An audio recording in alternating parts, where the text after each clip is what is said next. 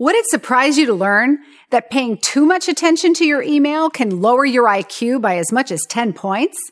That's the conclusion of a recent British study, which suggests that constant connection to the info world via your handheld, smartphone, or computer can affect you as badly as missing a night's sleep and worse than smoking marijuana. Electronic technology can be a boon to productivity. That's indisputable. Nowadays, it's easy to contact just about anyone at the touch of a button. You can accomplish tasks almost anywhere during what would otherwise be unusable downtime. With access to the internet, even doing research is a snap, whether you're sitting in a Starbucks or in your corner office. But the problem is it's too easy to forget that email, cell phones, Blackberries, iPads, and the like are supposed to be tools. You should be using them to maximize your productivity. They shouldn't be controlling your behavior. But somehow, many of us have gotten to the point where we're terrified to be disconnected even for a moment, just in case we miss something. When the incoming message alert chimes, we drop what we're doing to check it, like Pavlov's dogs drooling when the bell rings. Worse, we're like dogs on leashes, pulled this way and that, whether we like it or not. To be truly productive, you need to slip your electronic leash. You only have so much energy, so you can't waste it on trivial things like answering emails or cell phone texts the moment they appear. You need to be able to focus like a laser beam on your important tasks without letting distractions yank you away from what really matters.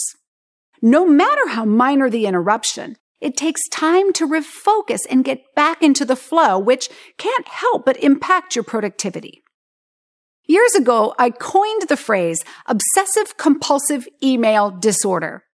As the name suggests, OCED is associated primarily with compulsively checking email, but it's applicable for electronic media of any kind, including checking Facebook, obsessively tweeting on Twitter, and texting.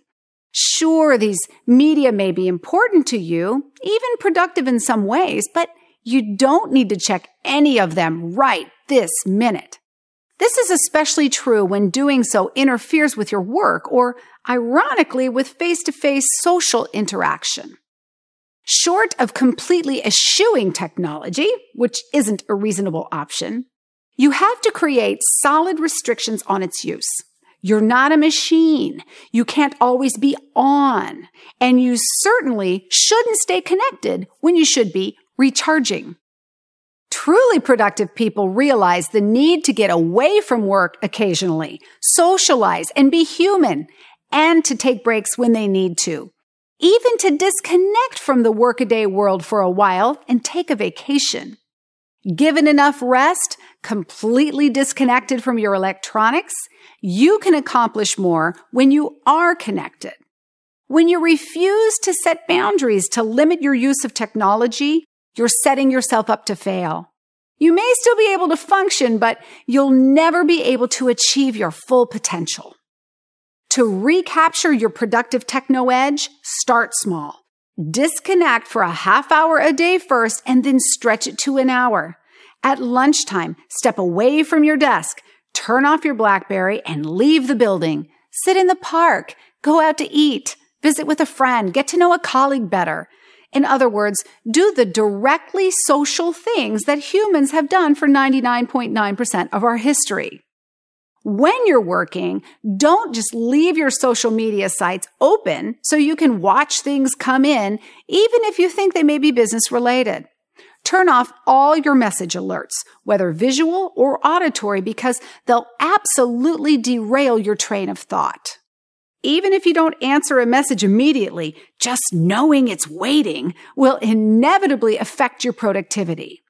All you really need to do is check electronic media a few times a day, as little as possible.